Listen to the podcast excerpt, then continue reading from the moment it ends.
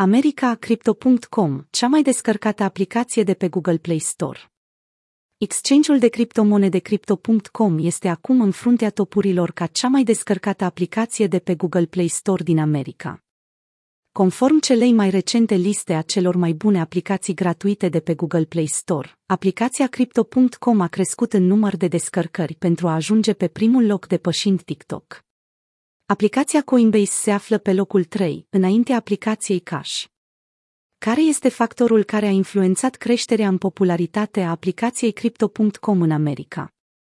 Popularitatea în creștere a exchange-ului Crypto.com ar putea fi rezultatul lansării unei campanii publicitare cu actorul Matt Damon, probabil una dintre cele mai mari celebrități care și-a asociat numele cu un exchange de criptomonede.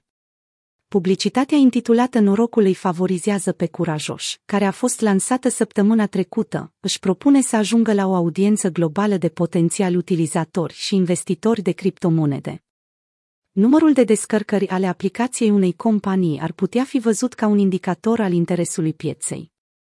În timp ce Crypto.com deține în prezent prima poziție pe Google Play Store în America, aplicația exchange-ului a fost a treia cea mai descărcată pe Apple App Store din Statele Unite ale Americii săptămâna trecută, de atunci a căzut pe poziția a 20-a.